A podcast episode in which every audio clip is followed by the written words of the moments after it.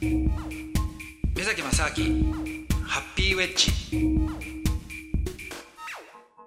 こんばんは、目崎正明です。ドキドキキャンプの佐藤光です。この時間は国際文化アナリストで幸福研究家の目崎正明さんと一緒にリスナーの皆さんの幸福を追求していこうというお時間でございます。今日もですね第4回目、ということで毎回ちょっと興味深いお話を聞いているんですが、結構その目崎さんのお話に触発されたというですね、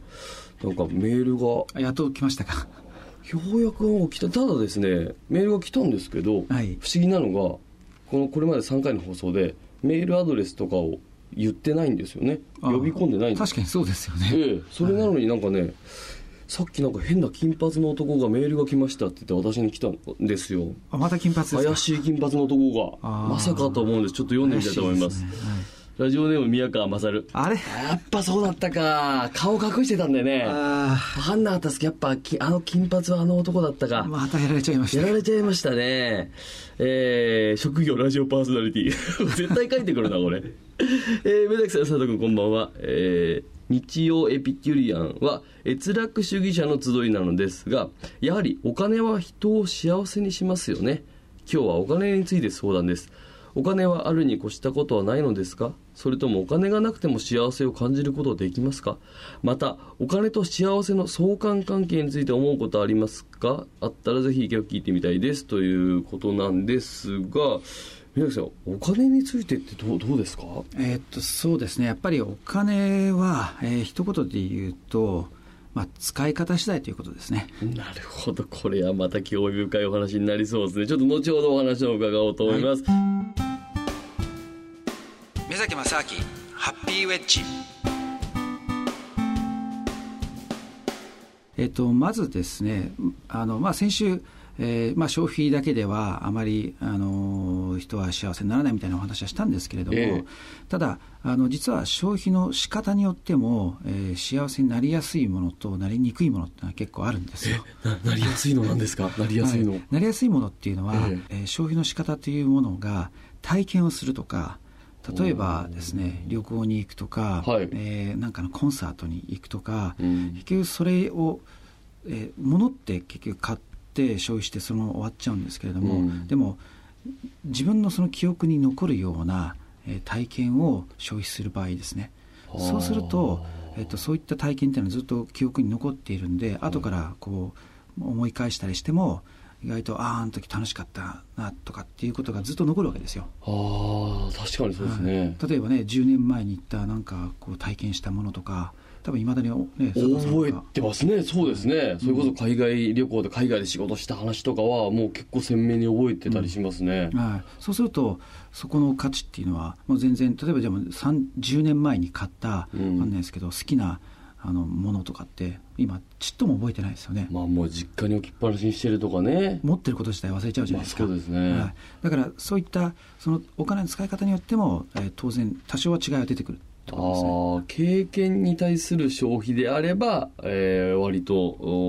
それはいい側の消費ですよね。いい側の消費というか、じゃあ例えば何でしょうね、何でしょう、いわゆるこの家を買うとかあるじゃないですか、夢の一戸建てみたいな話とかあるじゃないですか、ああいうお金の使い方っていうのはどうなんですか？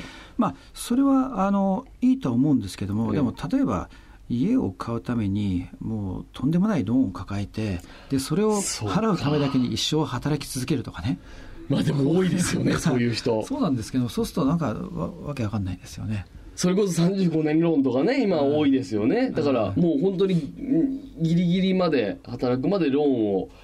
払い続けなきゃいけない。結局だからそうですね、ローンを払うためだけにずっと働き続けるっていう。で、あとは、で、あとは家を買うためによって、じゃあそこに束縛をされてしまって、全然移動できないとかね。結局その自分の家っていうのが自分の人生のなんか中心になってしまって、家がね。で、それを別に逆算して組み立てて人生をやっていくみたいな、なってしまうと、何のために生きてるかよく分かんなくなってきますよね。家がそこにあるからこうしなきゃいけないってことになっちゃったりもするっていうことですかね。とか、そうですよね。例えばローンを払わなきゃいけないから全然もう仕事も面白くないし、だけどしょうがないからやってるっていうね、なってくると、じゃあ何のために働いてるんですかとか、何のために生きてるんですかっていうことが、このよく分かんない箱のために、箱を維持するためだけに自分の人生費やしていってそうか、はい、で例えば貯金とかもね、うん、散々やりますと、で老後のためにってやっていていますよね、そういう方も、はい、でもそれで結局日本人の平均的なまあ何ていうんですか、最後に、まあ死亡した時のね、その貯蓄の額なんてのは平均して1000万とか2000万とか残るわけですよ。わけわかんないですよね、それもね。使い切らないんですね。そうですね、まあ、無理ですよね。だからそうか、貯めることが目的になっちゃってるってことですか。そうですね、そういう、まあ、みんながみんなってわけじゃないんですけど、でもそういうことが、まあ、多々ありますよね。宮崎さん、お金ってどう思いますか。そのあった方がやっぱいいはいいんですか。それはあるかないかって言ったら、それは当然あった方がいいとは思うんですけども、そこは間違いないと思うんですよ、はい、ただ結局何に使うかじゃないですか。だから手段なのにもかかわらず、それを目的化してしまった瞬間に全く意味ないですよね。だからこういう生き方をしたいからとか、これをやりたいから、だから逆算してお金が必要だから、だからしょうがないから、じゃあこのお金を稼ごうっていうんだったら分かるんですけども、でただじゃあこうやりたいっていうのも、例えばよくわからないものを買いたいとかね、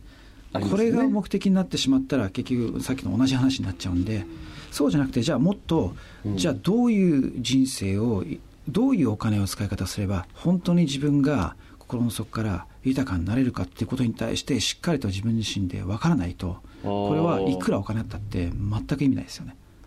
お金がっていうことは、お金がたくさんあってもその不幸だというか、あんまりその豊かじゃない人生になっちゃってる人もたくさんいるんですね、はい、そうですね、そうですね。あと、まあ、ただ全くなかったらなかったで、これもまた大変になるんですよ。そうですよね。だから最低限の衣食住っていうのは必要になってくるんですけども、はい、ただじゃあこの最低限って一体いくらなんですかっていうのも、意外とこれって人間そんなにいらないんですよね、本当はね。そうなんですかね、はい、そうか。だって例えば昔の、じゃあ100年前の人からしてみればですよ、今の僕らの生活なんてもう夢のような生活ですよ。まあそうですよね、携帯電話あったり、もう何でも、何でもあるわけじゃないですか。電車走ってるところもそうですよね、はい、だから、まあ、だからといってじゃあ今の生活を捨てろって話じゃないんですよ。ただ結局本当に自分が何が必要で何がしたいかっていうことに対して明確に分からないと、単にその世の中でこういうものが求められているからとか、こういうものがみんなが好きだと思っているからとかっていうことで、それをこうみんなと同じにしようとかっていう行動をやっていると、結局ずっとお金をじゃあ必要だ必要だのためだけってなって、結局自分自身が満足しないまんま死んでいくっていうことになり得ますよね。怖い話ですね、それはね。なんかそこまででもお金に対して深く自分で掘り下げてみたことがなかったんですね、僕自身も。なんとなくやっぱりお金、仕事したらお金が入ってくるみたいなものかなと思ってたんで、非常にこのちょっと、なんだろう、対お金ってものに対して自分の向き合い方みたいなのがちょっとだけですけど、ちょっと見えてきまして、はい、こんなところで宮崎さん、はい、お時間が来てしまいました、はい、早いですね本当にね。そうですね、少しずつ1分ずつ、いや15秒ずつぐらい、この日曜エピキュリアンの枠を、ね、ちょっとじい伸ばして